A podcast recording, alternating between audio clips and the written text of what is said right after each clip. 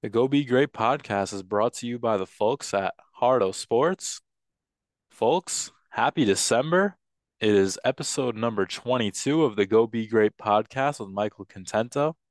I'm the aforementioned host, and not as much to talk about here on episode 22 as there was last week, folks. Um, definitely had a lot of Thanksgiving content in there, as well as a little bit of a, a look ahead to some of the things going on the week that passed, just uh, this week. Um, so not as much to talk about. Honestly, some similar topics, kind of just uh, reviewing what has happened in terms of the World Cup. Um, my trip to Newark for the Devils versus Maple Leafs with the franchise record on the line. Uh, a recap of the weekend in college football, specifically um, the Michigan and Ohio State game, and then the outlook of the of the playoffs and how much I think some of these games matter in the conference championship weekend upcoming. Uh, we'll do the picks as always, despite them being on another bad week. Uh, three and three on college football picks. I'd picked every game, and I actually made two picks on the Vikings and Patriots game that they went six and eleven. So the records for college football total 18, 17, and 1. NFL 14, 29, and 3. That is 29.7%. So uh, you guys got to get on fading those. There's only a couple more weeks for you to do that. Um, we'll do a top 10 NFL power ranking. I like that I've done some lists and some different like actual segments rather than just my thoughts on the last two episodes. I know that one of them was my favorite things about Thanksgiving, which was a good day for me, except for the fact that by the end of the weekend, I did end up on the COVID list. So my Contento got by the COVID on the IL, but battling through it, honestly feeling pretty good. I think if I tried to record yesterday, which was Wednesday or Tuesday now, because I'm I'm really recording like between Wednesday and Thursday morning.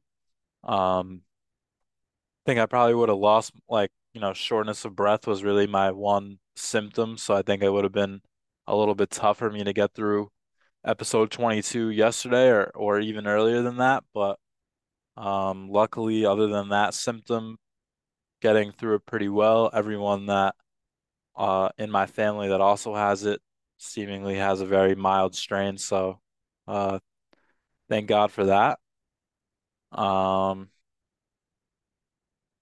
so in order, we'll do Devils, Team USA, uh, NFL in general because we're doing the top 10 power ranking as well as the old Jets and Giants recap of their weeks. Um, and last but not least, we'll finish up with college football. So the Devils, Wednesday night. It was an awesome game. Um, unfortunately, the Devils did not extend their streak and they lost two to one. Um, it was a good time for for me and the boys. You know, haven't seen my boy Spez in a bit as he goes to college a little bit further away from where we live, so didn't get to see him the last few months. It was good to get out there. Uh, the Devils' hospitality is amazing. You know, we were in the sectioned off seats with all the food, so a lot of food, a lot of drink. Um, you know, I think the picture or the the, t the title picture, I should say, for the podcast will be a view of our seats. So, um, yeah, we were yeah, eh, we were pretty set up over there. Um, three goals the Devils had called off by basically like video review, and we were sitting right behind the video review box, so it was pretty funny because we knew every time that the goal was going to be overturned, that it was going to be overturned based on the way that the referees were like, we could, you know, read their body language, you know, read their lips, all that type of stuff. We knew that these goals were getting overturned. And honestly, like I said in the podcast before this one, don't think I've been to an a hockey game that I wasn't entertained. And this one just fits the mold perfectly. Like every time that the the two refs came out and you know said after video review the call on the ice. First, one went to review because they called it off on the ice. So when they confirmed that one, they were getting they were getting heckled pretty bad. But the other two were goals on the ice, waved off immediately. So yeah, I guess all three were were disallowed early on, and then the review confirmed. Um, and each time, like the Devils fan just got louder, louder, to the point where I was like looking around, and obviously I know it's not as loud as as a football game or even a baseball game, depending on the teams, what stadium you're in, like based on numbers. But for 16,000 people in the Prudential Center, man, like that was that was a real raucous crowd. I think the Devils haven't been good in a couple of years, so a lot of people were excited for this one. They were hoping they were going to get the record. Unfortunately, it didn't happen. But all things considered, I think like watching the Devils, they're a young team.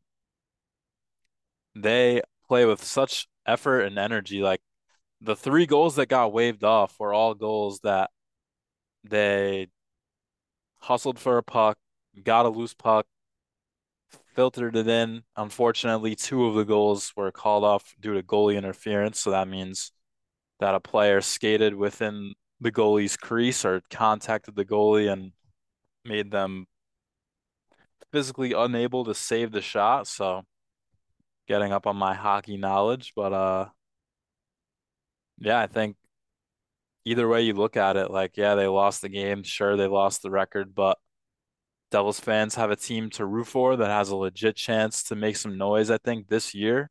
They're number one still in the Eastern Conference in terms of points because they have not lost since that game either. A couple of wins in a row, including one against the Rangers at uh Madison Square Garden on Monday night, so that's a pretty big win for them. Um, but the main reason I wanted to bring up and recap my experience was after the third goal, not only was it so loud, but you got to go catch the video of this. Uh, all of a sudden, you know, we're sitting on the side that you see if you're looking at the broadcast. So all of a sudden, from, you know, right behind the Maple Leafs bench, which if you're looking at the broadcast is on your right side, one beer flies, hits the ice, then another one from the upper deck. Now it's just like they're coming from everywhere. The Maple Leafs players are covering their heads. They went into the locker room for a second. I think by the end of it, it was like a 15 minute delay. And uh, that's just that just like I said, goes to show you A, the Devils fans really are passionate about their team and are really excited to see what this team can do. Um, and that stuff type of stuff doesn't happen just anywhere. I feel like that's probably just a New York thing of like fans getting rowdy and to that extent, you know, stuff flying on the on the field or the ice or the court, whatever it is. But I'll tell you what, that is an experience that this game specifically that I'll remember for a long time, just because like wa looking around, it didn't feel real. Like, all right, that beer just went. And now I'm looking around. Now beers are flying. Beers are flying. Holy crap, there they go into the locker room. The Devils are yelling at people not to throw shit. Like it was, it really was like a scene out of a movie. So, um, I'll be back at least at least once more over the next few months. But I imagine, I think the Devils, based on that, they're gonna be good. Like I said, no bad hockey games. We have a ticket set up a little bit as well. Uh, I imagine going to a couple games here, so got to get a little bit more into the hockey coverage. I don't know how I could make it fun for the listeners. Um, so I'll figure out how I could do that. But I just wanted to bring attention to the fact that beers were flying on the ice. If you didn't see the video, please do watch it. Unfortunately, my my picture for the pod did not have any airborne beers. It was before that, so not gonna get any of that on the Go Be Great uh podcast episode picture, but you will get it if you go look on uh Twitter, YouTube, wherever you can find that video. I know that people are saying maybe it's a rig that the, the NHL didn't want the Devils to win. In my very small knowledge and experience of NHL rules, I think at least two of the three goals that were called off, they were made their correct call. The only one I didn't really agree with was the third. Kind of looks like he kicked it in. Kind of looks like maybe his uh, stick got on it at the last second. It's tough to call. They called on the ice that it was no goal, and they stayed with that call. So can't really hate on the refs. It's unfortunate because the Devils really did want that win. You know, franchise record, pretty awesome. But um, I think they'll take the other 13. I take they, the, I think they'll take the three that have followed, and I think overall they'll definitely take the fact being in first place after a couple of years not being involved at all. So, um, and from one good team to the next, the USA in the World Cup in Qatar, moving on to the knockout round. I believe they will play the Netherlands on Saturday morning. So Saturday is going to be another pretty good sports day. I think you have one college football uh championship conference championship on Friday, a couple more on Saturday, and then obviously good old NFL Sunday. So another action-packed weekend. Uh, but the USA moving on after a rough first, well, I don't want to say a rough first game because their first half uh, against Wales was really good. The second half, they had a rough time putting it on the defensive, and they unfortunately, Zimmerman tackles in the box. We give up a, a penalty to Gareth Bale. We only take one point out of that. So obviously, you're kind of nervous going into the last two because you didn't feel like you were going to beat or tie England, but you did tie England. So that was a really good result. I felt like in that game against England, they probably came out and underestimated the American side. I think that we played very loose, very like, well, we have nothing to lose now because, you know, all we can do is make our situation better. Um, and I think we probably deserve to beat England based on the way that the game went. Uh, I feel like we were on the attack a lot more than they were. We were putting in some good efforts. Unfortunately, none of them came up with goals, and so we took one point from them going into a game with Iran, which was Tuesday, that we just needed to beat Iran to move on to the next round. Fortunately, that did happen. Pulisic scored with, I think, 10 minutes left to go in the first half, so around the 35th or 38th minute, something like that unfortunately did not complete the game with an abdominal injury from the goal. Um, but I think he'll take it. I think the whole team will take it.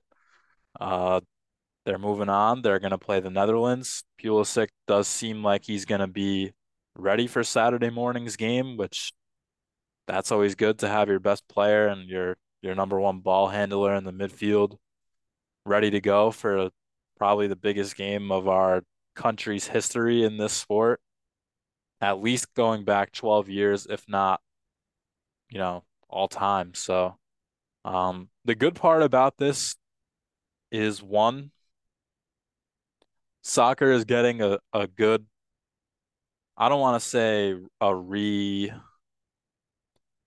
a rebirth in the country because I don't think that's the right word, but I think it is getting a focus from media and a focus from from general public that is important. And then I think will bode well going into the World Cup coming here next time around in 2026. The other good thing is just when you look at this team, like regardless of what happens, the United States is the the youngest country in this World Cup by far. Like I think Pulisic is like 23. Um, the kid Tyler Adams, who's the captain defenseman, I think he's 21. Um, there was another midfielder. I don't. I think his last or yeah, his last name is Musah.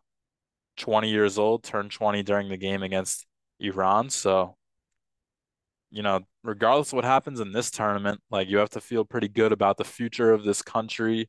in this sport, which is really cool. Um, uh, you know, outside of one bad half against the uh against Wales, they've played really well. We'll see against a defensive team in the Netherlands how we'll do.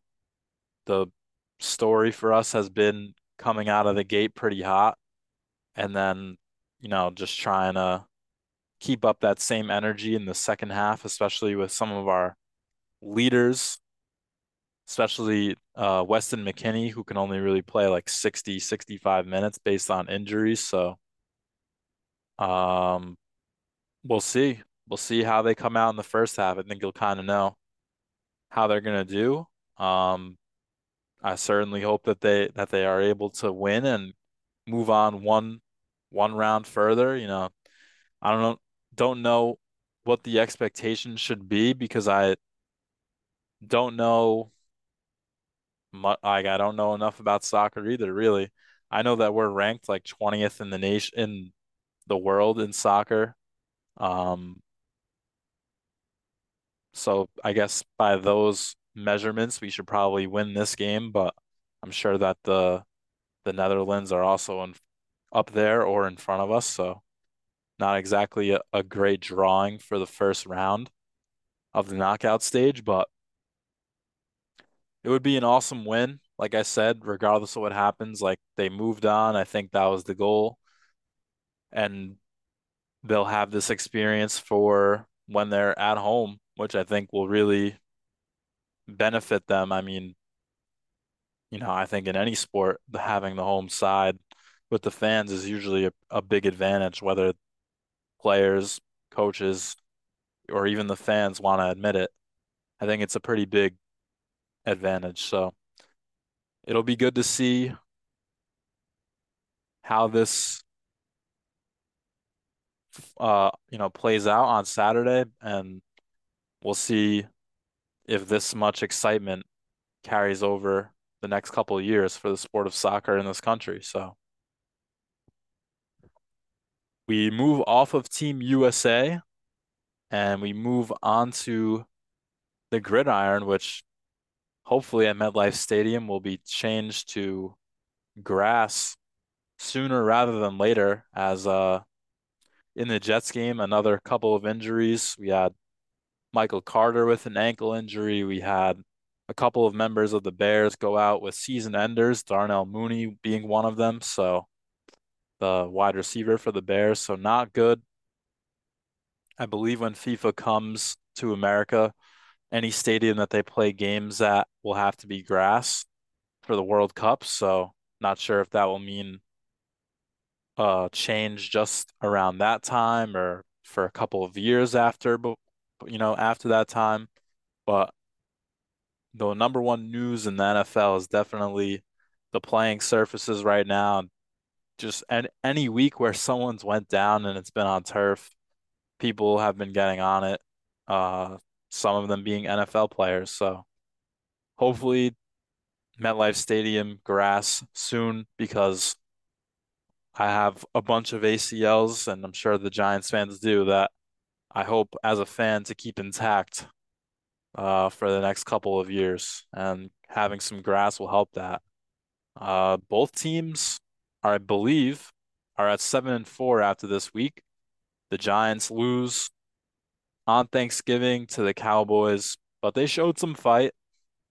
The Jets beat the Bears by 21, but the big story, which I told you guys last week, was everybody was kind of zoning in on the Jets quarterback room and dissecting what what we should do and I told you what I thought we should do, which was start Mike White because it couldn't have been worse than Joe, uh, Zach Wilson. And I think for the most part, fans were also expressing that sentiment, whether it be on the fan, online, ESPN radio, wherever their their outlet to yell about sports was, they they did say, um, you know, we should make this move. There was another small minority that said, you know, Zach Wilson's the most talented guy we've got, and there's no way that these two players, whether it was Flacco or White, could be better.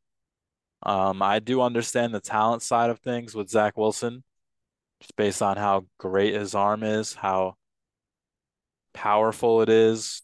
Um, but I think if you really go back and watch that tape, like Zach Wilson being bad in the NFL is no surprise to people who really watched. That being said, I know that seems like I'm taking a shot at Joe Douglas.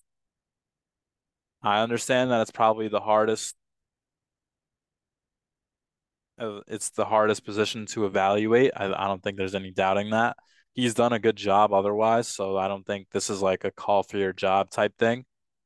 Um, but personally, what I saw out of Zach Wilson was just unrealistic pockets for, you know, translating from that level of college to the NFL. Um, not a lot of, you know, reads, just kind of predetermining where the ball was going and getting away with it based on he had the better athletes on the field. He had the best arm that anyone playing defense had ever seen for most of those teams. So, um, yeah, I thought it was a no-brainer to start Mike White. So did Robert Saleh. And would you look at that? I guess I do know something. Mike White comes out, throws for 300 yards and three touchdowns. Uh, Elijah Moore gets in the end zone. Garrett Wilson finds the end zone twice. Uh, Zonovan Knight with a breakout game as he's probably like our third or fourth string running back starting the season and ends up going for uh, I think he went for 100 scrimmage yards between receiving and rushing. So shout out to Bam Knight.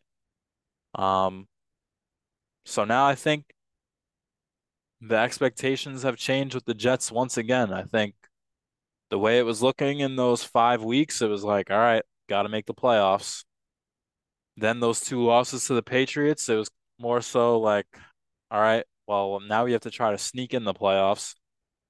Um, and I think with the way that Mike White looked, you're back to, all right, well, this kid looked good enough to the point where we probably can, like we need to win again. Not to the point of like making a run in the playoffs, but I feel like the way that we looked, and I know it's the Bears, and I know that their offenses or their defense isn't great, but I feel like you watch that game, there's like, all right, we should be able to compete with the rest of the teams on our schedule. Hopefully that finds us in a playoff spot. And if we win in the playoffs, great. If we lose, it'll suck. But I think if you told yourself before the season, like the Jets make the playoffs, you're not going to be mad that they lose the first round. So it was good to see that I was right, at least for one week. Like, uh, because the alternative here is not, you know, fuck the victory lap that I'm taking. But if the if he looked bad, then it's like, all right, well now your option is A, you play him again against the Vikings and you probably don't win. B, you have to start Zach Wilson again. And now the rest of the season is about developing him. And if you make the playoffs, great. If you don't, well, no one cares, at least not in the front office. And then after at the end of that, if you find out that he's definitely not the guy, which I feel like that should have been decided already, then you have to go back into the draft or the, you know, free agency uh, once again. So the much better alternative is Mike White looks good enough to end this season for the Jets at quarterback. What they decide to do after that, I'm guessing it's going to be the free agency market just because I feel like there's a couple guys, namely Jimmy G, that are in a spot where they're probably not going to go back next year, that will be looking for a new team. And I just think based on the way that this draft looks, which is only going to be Will Levis from Kentucky, who just announced today, CJ Stroud, Bryce Young. I don't think that those three have shown you enough to justify another draft pick on a quarterback, especially given your luck with the last two. So I would much rather see a guy like Jimmy G. You know, there's also some crazier theories out there, like a Tom Brady or an Aaron Rodgers. We'll kind of see how that goes. But don't want to get too far in terms of looking ahead because right now the Jets play the Vikings next week. Jets are seven and four, and I believe in the seventh spot in the playoffs. And it's kind of that time now where if you're a Jets fan, not only are you rooting for the Jets to win, but you're rooting for some of these teams like Miami, uh, the the Bills, um, the Bengals, the Titans, uh, to lose so that you can just be sure that you can get into a playoff spot. So, um, injuries still across the offensive line, but we're figuring it out. You know, our schedule is we have two more division games with the Bills and the Dolphins. We've got the Vikings this week. I know we play the Lions and the Jaguars both at home, and I believe that might be it. I don't know if I named six games there, but we'll see. Like I said, I think the expectation is you make the playoffs and whatever happens, happens. And Mike White should be your starter the rest of the season. I know that they said Robert Saleh specifically in the press conference that when, you know, that they're going to look to return uh, Zach Wilson to play at some point this year. I think 320 yards and three touchdowns kind of changed that for Mike White. Um, and and it seemingly, and this happened last year too, like these guys rallied around Mike White. Like they seemed energetic. Uh, some of them got the ball more, so obviously that's going to make sense. But you know, the defense was allowed to have a bad drive and give up a touchdown because we put up points. Like it, it, it's it just makes your team feel better about going into a game and winning, with the quarterback being able to complete some of these passes. Um, it goes to show you that sometimes you the most talented player just isn't going to be the best quarterback. Like, you know, like I said, Zach Wilson arm talent is there, but is the decision making there at an NFL level? He hasn't shown it yet. So, um, to move on to the Giants, Giants, they lost to the Cowboys on Thanksgiving, but it honestly wasn't as bad as I expected it. I would have thought that the Cowboys kind of blew them out just based on how many Giants are hurt at this point of the season. And you know, they they did they did all right. Like this is the thing with the Giants and the Cowboys, right? Cowboys, I think, are an NFL like top three team a pretty good chance to be in the NFC Championship or the Super Bowl. The Giants are a fun team that won a bunch of games in the beginning of the year. Would you have liked for them to win? Obviously, yeah, I think if you're a fan of a team and you want your team to lose, then there's something wrong with you. But I think once again, a team that the expectations have changed like kind of week to week. At first, it was let's find out about Daniel Jones this season. If not, we move on. Then it was make the playoffs because they strung a bunch of wins together. They think at some point they were seven and one or seven and two. Seven and two sounds right. Um, unfortunately, two losses in a row here. And now I think the expectations have changed again. I think like you if you're a Giants fan, you were excited to get to this point. I think you do want to make the playoffs, but I think, and Giants fans have done a good job of this all year. If you individually look at each of these last six games the Giants have, like, if you told me that that day, like if I didn't watch the games, and I get up next Sunday at 4:30 and I say, "Oh, what was the score of the Commanders Giants game?" I wouldn't be surprised if the Commanders won. And that's the same thing for the next six weeks. They play the Commanders twice, they play the Eagles twice, they play the Vikings, and they play the Colts. You know, do I think they're better than the Commanders? Probably. I think they're better than the Colts? Yeah. But I think you've seen in the NFL over the over the years that sometimes the better team doesn't play that great and loses. So, like I said, individually, if you woke me up at the end of each of these Giants games, I wouldn't be surprised by 0 and 6. I would be surprised by 0 and 6 as of re like as an actual record.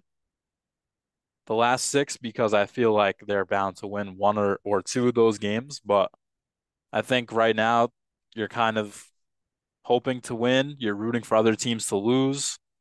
If you make the playoffs, I think you just don't want to look bad in that game. And whatever happens, happens. Um, Odell meeting with the team on Thursday. We'll see what kind of happens there. You know, you have to figure like his last meeting with the team is on Monday. So he's not playing this week, definitely. And this is week 13 now, or 12? Week 13. He's not playing next week because his last meeting is on Monday. So no way he plays week 14. Let's just say that he's ready to play week 16, right? That's probably a decent estimate. So three weeks he has, and then the playoffs. So if you're the Giants, is it even really worth it right now? Because you don't even know. Yeah, like you might be in the playoffs, you might not. So is it worth it? I think some people will still tell you, yeah, because he could definitely help you make it and then probably help you win a game if you get there as well. Um, but I think it's more likely that he goes to one of these teams, the Chiefs being one of them. I think he meets with them Monday. Uh, the Cowboys, obviously, the whole Cowboys team has name dropped him multiple times in interviews, so wouldn't be surprised there. Um, and I thought I saw the Bills on there as well. I'd be pretty surprised if he ended in Buffalo, but uh, hey, we'll see. You never know. NFL top 10 power ranking. This was just kind of off of the top. I wasn't really looking at records. I mean, I kind of was because I feel like it helped me put the teams in different spots. Um, I definitely missed one team, and there's a lot more AFC teams here uh, than AFC team, or excuse me, there's a lot more AFC teams than NFC teams. I feel like the NFC is really just a three-team race. Is that correct? Three? Four. Between the Eagles, the Cowboys, the 49ers, and the Vikings. Um, I know that the NFC South is not represented on this list, and they weren't represented in that smaller list of any NFC teams I feel like that are going to be good because I just don't envision like the Buccaneers just lost to the Browns. I know that that doesn't mean shit for their playoff game that which whoever wins the NFC South will get at home. Um, but I think even if they were win were to win that game, whether it's the Buccaneers, the Falcons, or even the Saints, if the Saints somehow figure out how to get out of there, or the Panthers, which I feel like having to watch any of those four teams in the playoffs uh, is not fair. But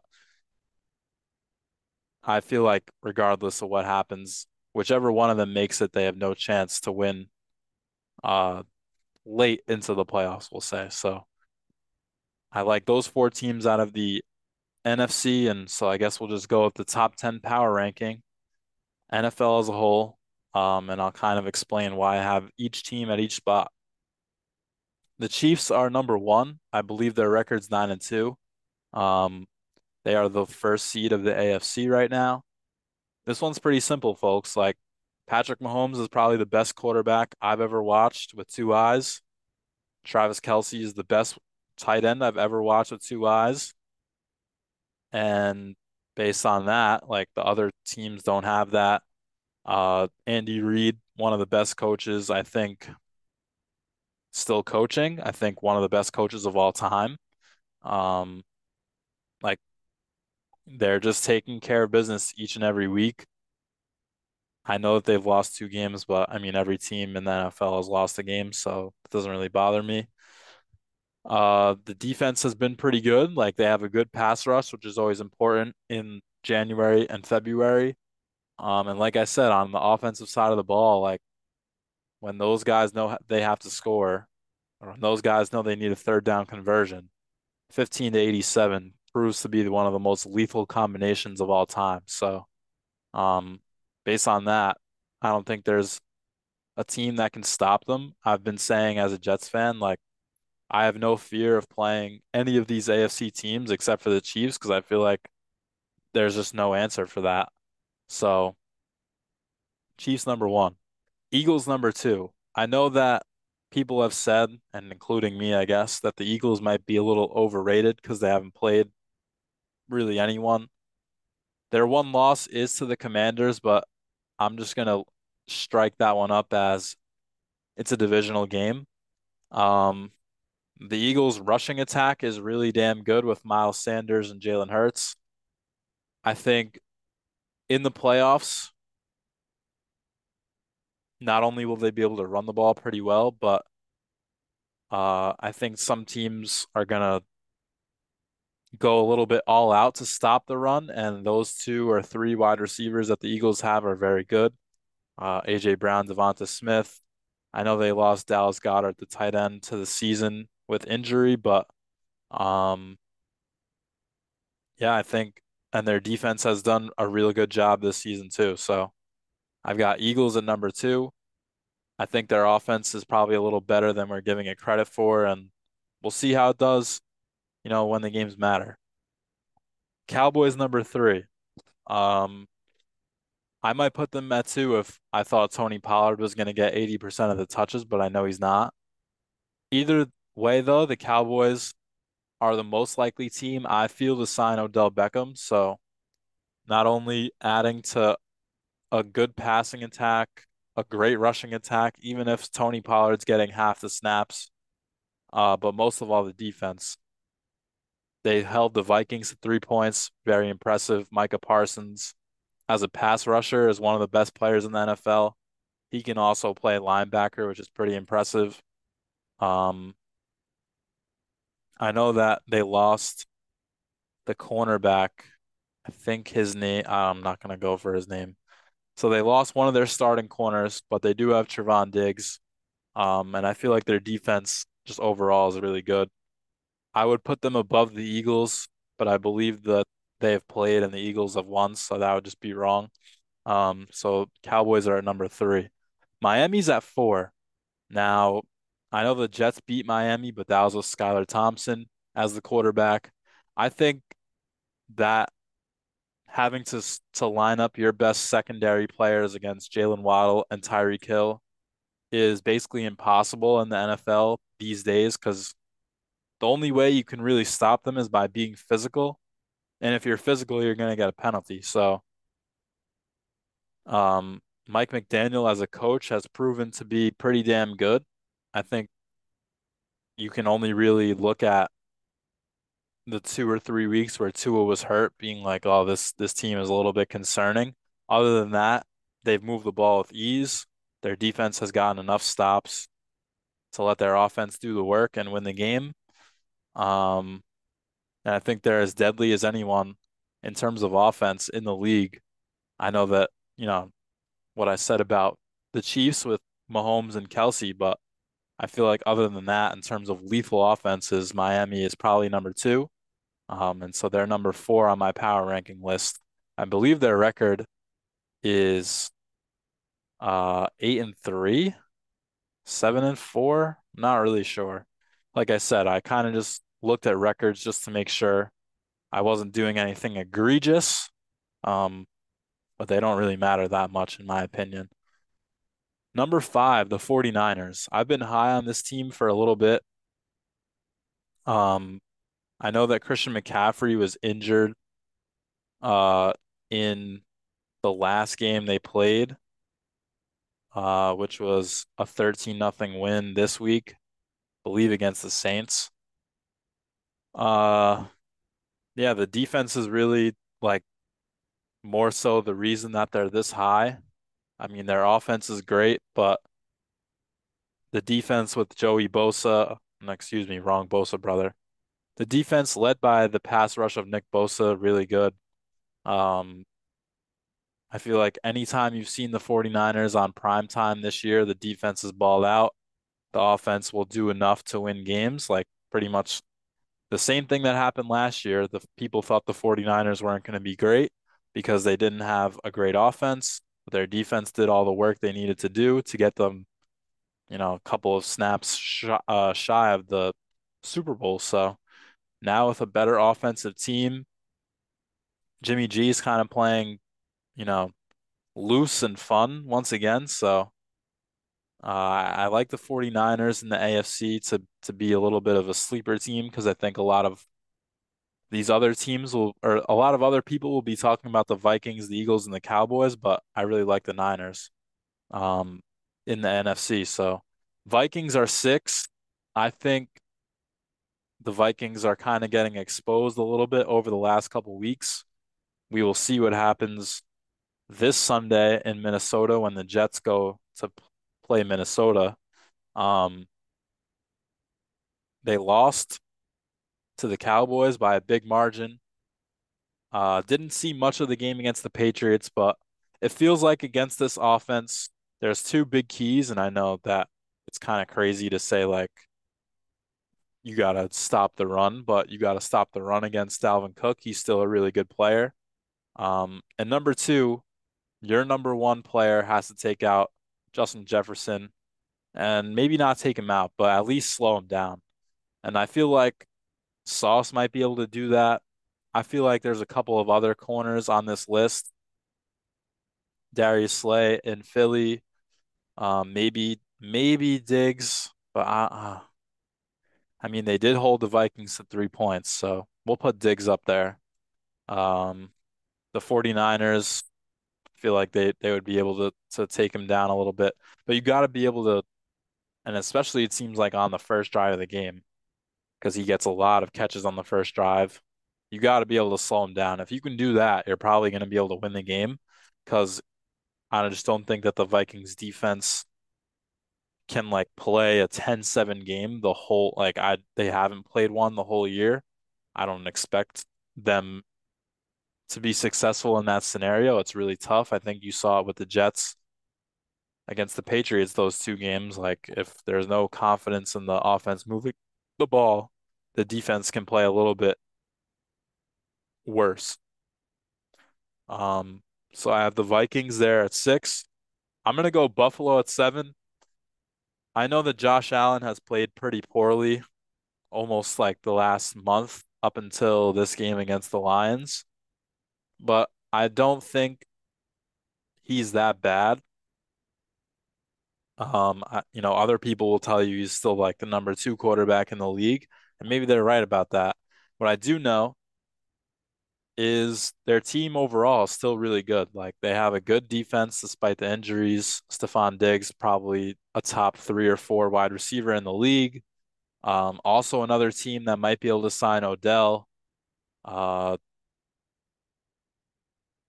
I, you know, like I said, they're a good team. The quarterback hasn't played great, but there's no reason to believe that he is going to play poorly the whole way. Um, you know, their rushing attack is probably the reason that they aren't higher because if they could run the ball, first of all, they'd be able to throw the ball over any team, anytime Josh Allen wouldn't throw a pick because they'd have to commit a little bit more to it. Um, because they don't, I feel like that's sometimes where Josh Allen kind of gets in trouble and gets a little, you know, if, if it's not coming as easy as the other games, I feel like that's where he starts to press and like instead of just holding the ball and running it or holding the ball and taking a sack, he tries to throw it past people that you can't throw past. And that's where he gets into trouble. So I like them at seven because I feel like like I said, the rushing attack, especially compared to the teams above them, is really not as good. But the rest of the team is really good and is as talented as any other team in the league. So I've got them at seven. Bengals are at eight. They've just kept churning out wins since Ja'Marr Chase went on the IL. I feel like when he comes back, once again, another really nasty offense that went all the way to the Super Bowl last year. Very unexpected. Um, they beat the Titans in Tennessee this week, which I was pretty impressed by. I didn't think they would be able to do that. Uh, Joe Mixon's hurt. They haven't really missed a step in the run game either with Samaje Perine. So, um, a good offense and a defense that played some very timely football in the playoffs last year. I think they have a good pass rush. I think Jessie Bates is one of the best safeties in the league. I think he's on the last year of his contract, so that would be, you know, a good reason for for some good play here down the stretch. Not sure that I'm pretty sure that their schedule is actually tough the rest of the way. Um, and I personally, as a Jets fan, would like to see them lose because if they do, then we, you know, the more losing that the Bengals do, um, or the Titans or any of these teams not in our division, it's just a, more of a chance that we get into the playoffs. So, um, Bengals at eight, a team that made the Super Bowl last year that no one expected. They're winning games without their best offensive skill player right now, and you could argue their best two offensive skill players. So, Bengals in there at eight. We'll see how they fare over the last month of the season. I've got the Titans at nine. I've been pretty high on the Tennessee Titans really for a couple of seasons now. Um, their defense is really damn good. Their offense doesn't make a lot of mistakes. Yeah, T- Tannehill doesn't really invoke fear, but I feel like they have a lot of confidence in Treylon Burks that maybe they didn't have in AJ Brown, which is really weird. Obviously, AJ Brown is a really good receiver, but I feel like we've seen Treylon Burks in these last couple of games make plays that AJ Brown never made for the Titans, like deep throws. Um, I think in the game against the Packers on Thursday night a couple weeks ago, he had like seven catches for 110 yards. So, um, I just like this Tennessee team behind Derrick Henry. I feel like any game that features defense and a lot of running in the playoffs, uh, the team that is more accustomed to that type of game is going to win. And a lot of those, um, a lot of those games seem to happen in the playoffs as well. That obviously really benefits Tennessee with their defense being really good and Derrick Henry being one of the best running backs. So I have them at nine. I would have had them pretty high on the list, not going to lie, if they beat the Bengals, but they didn't. So I had to put them behind the Bengals. Uh, and I'm going to round out the list of the Jets the talent is there for the Jets. I think there's no doubt about that. The quarterback play is going to have to be kept up by Mike White, and I think that's going to be a little bit tougher than the way it sounds because there's just no way that he's going to be as good as 315 yards and three touchdowns again the rest of the season. But really, all we need is mistake free football. That was the problem with Zach. We were able to win in games that he didn't make mistakes. We were couldn't win in the games that he made a lot of mistakes. And if we can just get a happy medium of no mistakes and some decent movement of the ball, holy crap, the Jets might have a real team. So uh, I got them there at 10. They're 7 and 4. You know, they have they have their their fate in front of them. Like they can they can go out and win a couple of these games, find themselves in the playoffs, and who knows what happens. They could lose this week to Minnesota. They could lose to Buffalo, and it could be, you know, trying to fight and claw into a spot. So we'll see. I got them there at 10. I really, you know, am hopeful for both New York teams' outlooks for the rest of the season. I almost had the Giants on the list at 10, but I realized I forgot the Bills. So I guess the Giants would be my honorable mention at 11. Um, another team like yeah, maybe not. I don't want to say that they are similar to the Bengals last year because they aren't in terms of the way they play offense in any way or form.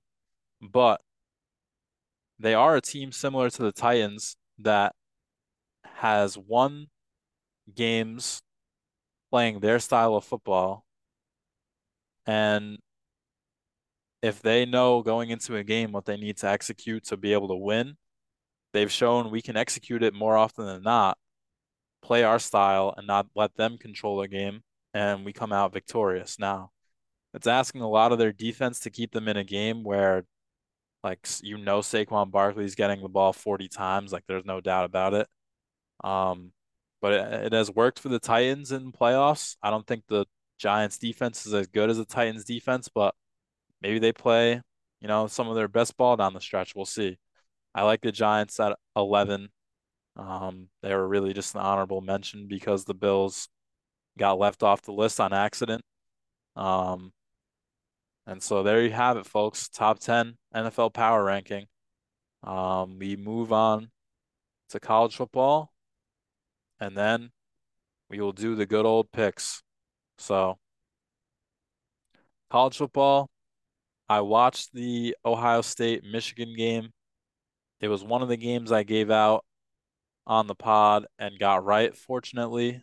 Um, so I'm pretty excited about that. Very interestingly enough, while I was not watching the game in any way, um, South Carolina was able to do it again, folks. They take down Clemson, so they took two teams right out of the college football playoff. They took out Tennessee the week before. Um, unfortunately, Hendon Hooker ACL. Don't know if I touched on that last week, so um, an unfortunate way for his college football career to end. Doesn't get to play in the bowl game. Um, and South Carolina, Spencer Rattler. Now I think there's question whether he goes to the draft or stays back another year and tries to really make South Carolina into a threat next year. Um, not that I think they're on like the Georgia, Tennessee, Alabama level in any way, but I think they could be just making some noise in the SEC. We'll see. Uh, I don't think they're bad. I mean, I think they're ranked now after those last two wins. The important part here, though, about South Carolina is they did the work of God to beat Clemson because I, you know, as much as I say as a North Carolina fan, it would have been great for us to, you know, take away their season. What I feel like is very more likely for what could have happened or what will happen in this game with Clemson is we'll have a real chance to beat them and then we won't. And the fact of the matter is, with one loss or no losses, well, with no losses in a conference championship, they are getting in. But with one loss in a conference championship, and based on the way other things are shaking out, there would have been maybe a way for them to get in, and now there is no way for them to get in if they beat North Carolina regardless. So South Carolina did the work of God. It did the work of North Carolina fans who now can just sit back, hope that we beat them. If we don't, there's no like, oh, well, now Clemson made the playoff and we have to watch that garbage. So that's all good. Um, but yeah, overall, I watched every snap of that Michigan Ohio State game. And I think the one thing I come away from watching that game is A, not to take another victory lap, but I was right. I felt like in the trenches, Michigan was going to take the victory. Um, it, ultimately didn't show its face until the second half because Michigan was beating them through the air. On a, you know, one was just a a bad tackle that ended up going the distance. One, a deep throw where Michigan's receiver got past everybody. Um, and I think for Michigan overall, they've been so beaten up by Ohio State the last few years that like the this type of game is the one that can really shift the power back to Michigan in the Big Ten for a bit because Michigan showed the one thing that they couldn't do. They showed that they could do it, which was throw the ball. Like the Michigan quarterback problem for the last 15 years has been this quarterback can't throw the ball. No matter who I'm going to list, you can go all the way back to Devin Gardner, which is like what, 2012. That quarterback was a very good runner of the football, couldn't throw to the level that would ascend them to being great. Then you look at Cade McNamara, who is the most recent one. Same thing. Couldn't throw the ball. Now he's in the transfer portal. And everyone in between that you know, and I don't want to name every name, but I mean, Joe Milton was not a great throw of the ball while he was at Michigan. You had Cade McNamara. Uh, you know, I think even bef I think you could even have said that about JJ McCarthy coming into the game. So the the one thing that they were not able to do really in any way, shape, or form for some years. They did it in this game. Now I think kind of going into this weekend, and I'm going to pick the games in just a second. I think going into this weekend, the only matchup that matters for the college football playoff is the USC game. I think you kind of look at these three teams that go into their weekend undefeated, which are TCU, Georgia, um, and Michigan themselves. I think with one loss in one of these games, barring it being like a, an absolute catastrophe loss, you can't look at other resumes in this, in you know the way sh things have sh shaken out, and say with a loss, TCU still doesn't deserve to be in because they still do. Their resume is better than both Ohio State and Alabama. Um, as is Georgia's, as is Michigan's. USC with a loss would be a two-loss team, and then I think at that point, like even though their run over the last month of the season has been pretty damn good, I think you have to then look at Ohio State and put them in at four. Um, and at the end of the day, I don't think the committee would be too sad about that because Ohio State is, you know, having the choice of putting in Ohio State or Bama as your backup options is pretty damn good for them because it confirms that a lot of eyes will be on the game. Um, they have clearly shown an SEC bias, so uh, I think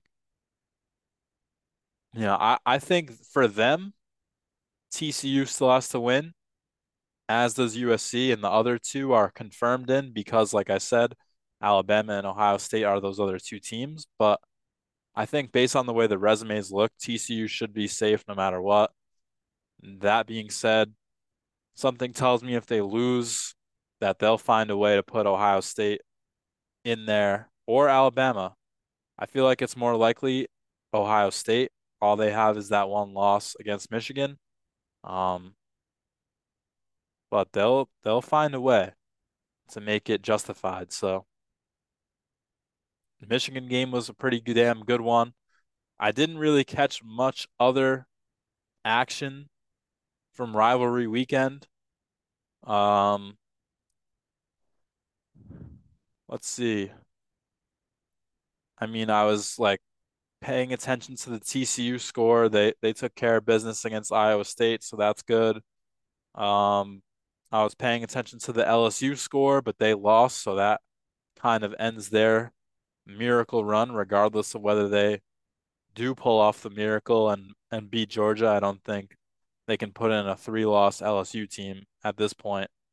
Um, I was keeping my eye on the USC Notre Dame score, but didn't really get to catch that one either. So unfortunately, didn't catch as much of the games as I wanted. I did sit down and watch Michigan, Ohio State every snap. Um, like I did mention earlier in the pod, came down with the good old Coco over the weekend, so probably why I was not in front of a TV for every last moment of Saturday. Um, and so I guess with that, we will pick the weekend's games and send you on your merry way. I was hoping it was going to be a little bit of a shorter one this week, and it seems like that'll work out in my favor. So what I think I'm going to do here is I'll pick five games in college football. It'll be the Power Five conference championship games. Um, and then on the NFL on the NFL side, excuse me, I will pick Thursday night's game between the Bills and the Patriots, and I will pick three others, whether they be Sunday or Monday night. So college football conference championship weekend starts um, on seven at 7:30 on CBS Sports Network between Conference USA one and two seed Texas San Antonio, who has a great left-handed quarterback, Frank Harris. Um, and North Texas, who usually sports a pretty fun and entertaining air raid offense. So if you want to watch some fun on Friday night, you can go there and you can go dual TV with this game. Utah 9 and 3, 11th ranked against USC, who probably has the Heisman on their team, uh, depending on what happens in this game, um, in Caleb Williams. So I think I mentioned that if USC wins, they're in no matter what. If USC loses, they're out no matter what. So probably the biggest game for the college football playoff is this one. Caleb Williams has three interceptions this season, which is pretty good, but Utah's quarterback, Cameron Rising, also having a great year and was the quarterback behind that epic game in the Rose Bowl last year that Ohio State beat Utah in. Um, I I really want to pick against USC. I've been picking against USC every week, but that offense has done its work, and it's done its work against a couple of great teams down the stretch in UCLA and Notre Dame. Um, I don't think the Utah defense is going to be as good as Notre Dame's. Um, uh, I think these two teams played earlier in the year. And in that matchup, Utah beat USC by one point in Utah. Caleb Williams had 381 passing yards and five touchdowns. Cam Rising had 415 yards and two touchdowns. Um, he also rushed for three himself. So it took one of the biggest offensive outputs for Utah this season to beat USC by one point. It's so hard for teams in college and below to like beat a team they've played already this season. So with that, I go with USC, which means USC is in as a team in the college football playoff, which is crazy because I think the only Pac-12 team, the only two Pac-12 teams to be in, and I could be wrong about this, but I don't think I am, are Oregon and Washington. So this would be a new team in the college football playoff. So that would be good. Um, I'm going to go USC. I'm going Caleb Williams, Heisman, which I never really mentioned on the pod before. Like I, I think I was going steady Hendon Hooker. Uh, there was a little bit of Drake Maye in there before the two UNC losses, but Caleb Williams probably has earned it based on the numbers. If they get into the playoff, he's definitely earned it. So USC minus two and a half is the Pac-12 pick. Um, and then probably the next biggest one in terms of college football playoff, TCU and Kansas State. TCU is a two and a half point favorite. I think the first game, the Pac-12 chip is at the 49ers stadium. No, excuse me, it's at the Raiders stadium in Las Vegas. The Big 12 championship game is at Jerry World. Uh, Kansas State also has played TCU this season. Kansas State was down to their backup quarterback, Will Howard. Their starter, Adrian Martinez, should be good to go for this one. Um, of one of the best dual threat quarterbacks in all of college.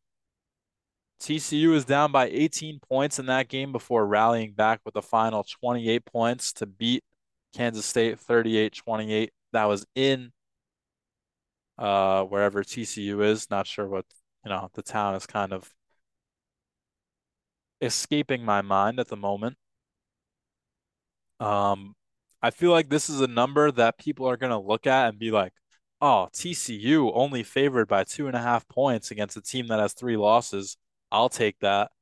But I think Kansas State has a real chance in this game. Um, like I said, I feel like if they lose, TCU doesn't deserve to be taken out of their spot for Ohio State or Alabama. But I feel like that's what will happen. They'll take them out for Ohio State if they lose this one. And I'm sorry, but I've got them losing. I think Deuce Vaughn and Adrian Martinez both have full health is going to be a severe problem Uh, for for the Horned Frogs, I feel like this whole time, while it has been very impressive that they've taken out all of these games, like they've been in close games with every single one of these teams, folks, besides Iowa State. Baylor, close game. Texas, close game. Texas Tech was a close game. West Virginia was a close game. That took 13 points in the final uh, quarter to take that victory. Um, Kansas State, like I said, they were down by uh, 18 points before scoring the final 28. Oklahoma State, they beat by three. Texas, they beat by seven. So the whole season, they have escaped these games by one touchdown or less margins. I unfortunately think the the luck is going to run out on the final game of the year, and it's going to be one of those speculation moments for about you know 24 hours. I think the selection show will be on Sunday before the football starts. I think 12 o'clock. Um, and I think they're gonna I think they're gonna screw I think they're gonna screw TCU out of it and they're gonna put Ohio State in despite being blown out by Michigan at home. So I do have the upset in that one. Kansas State plus two and a half in Jerry World. Um, and it's going to be a lot of speculation after. So we'll enjoy that, I'm sure. And we'll move on to the next one, which is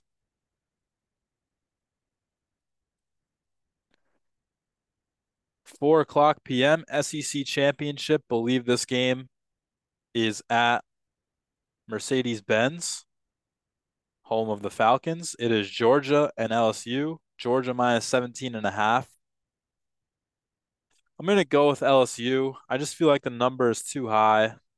I mean, yeah, they did lose to Texas A&M, where Texas A&M season was all but over.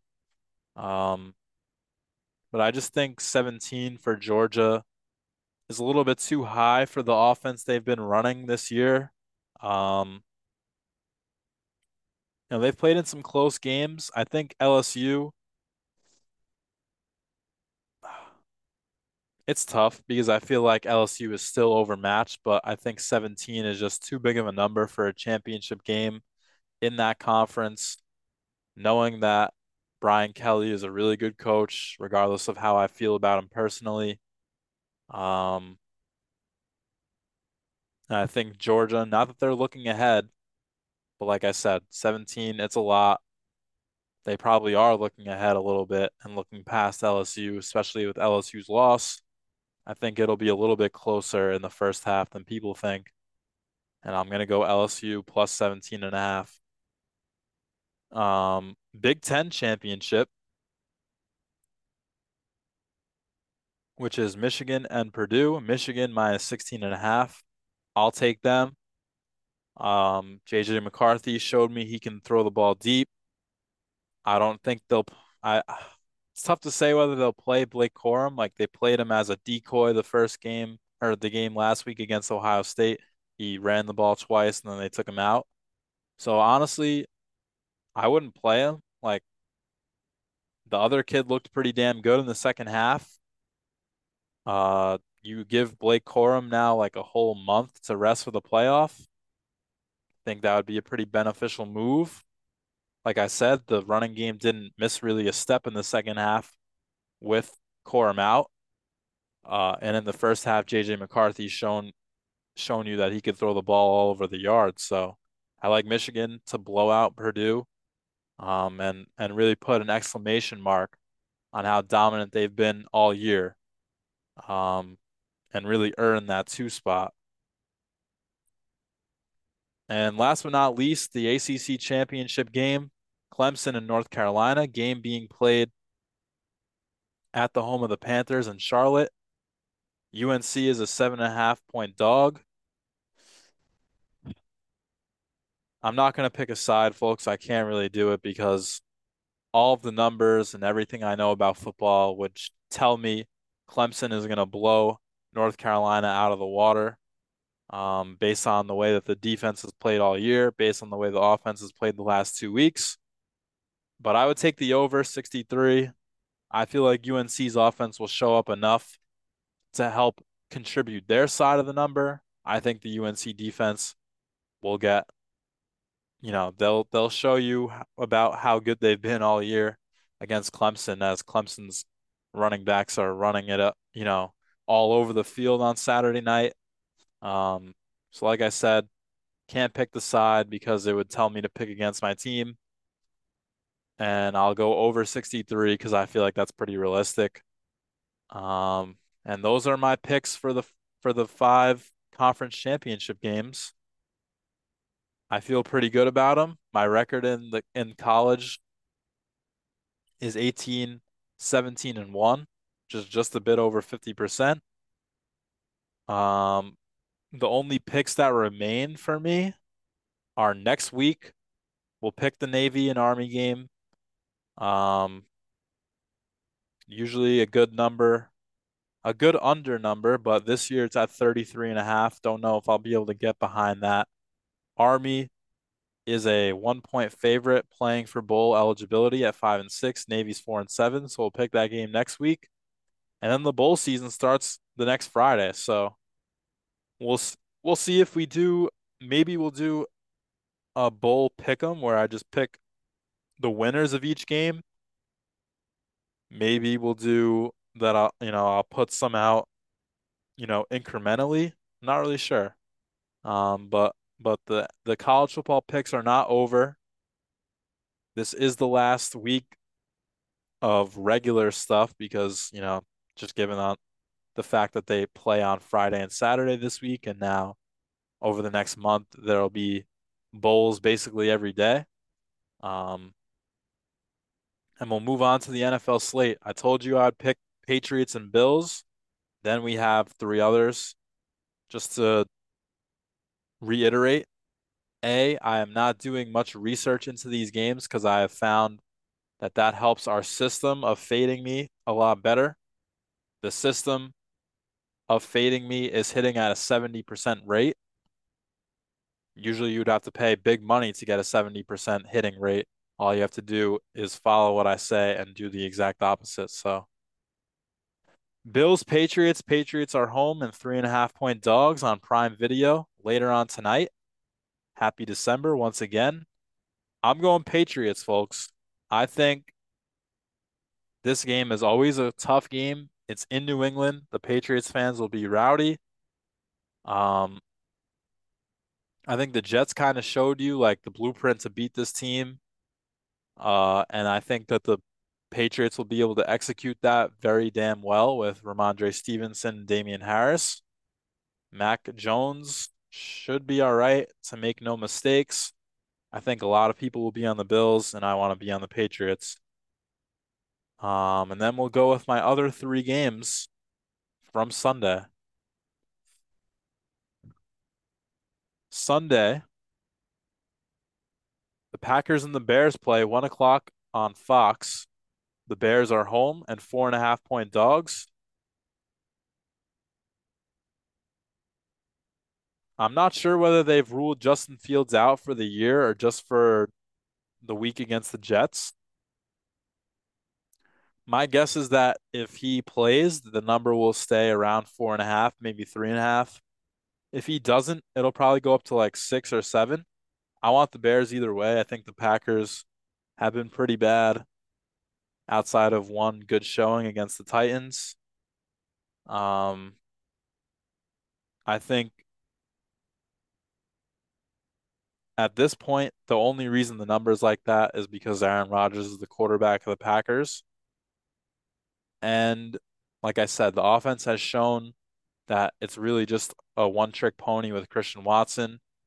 The defense is probably growing, you know, tired of keeping this team in games for the offense to do nothing. And I think the Bears can win. I think even though last week they didn't show their best game against the Jets, other than that, they've basically been in a one score game every other week. So I like Chicago plus four and a half at home versus the Packers. Titans and Eagles. Eagles are at home, five point favorites. I like Tennessee.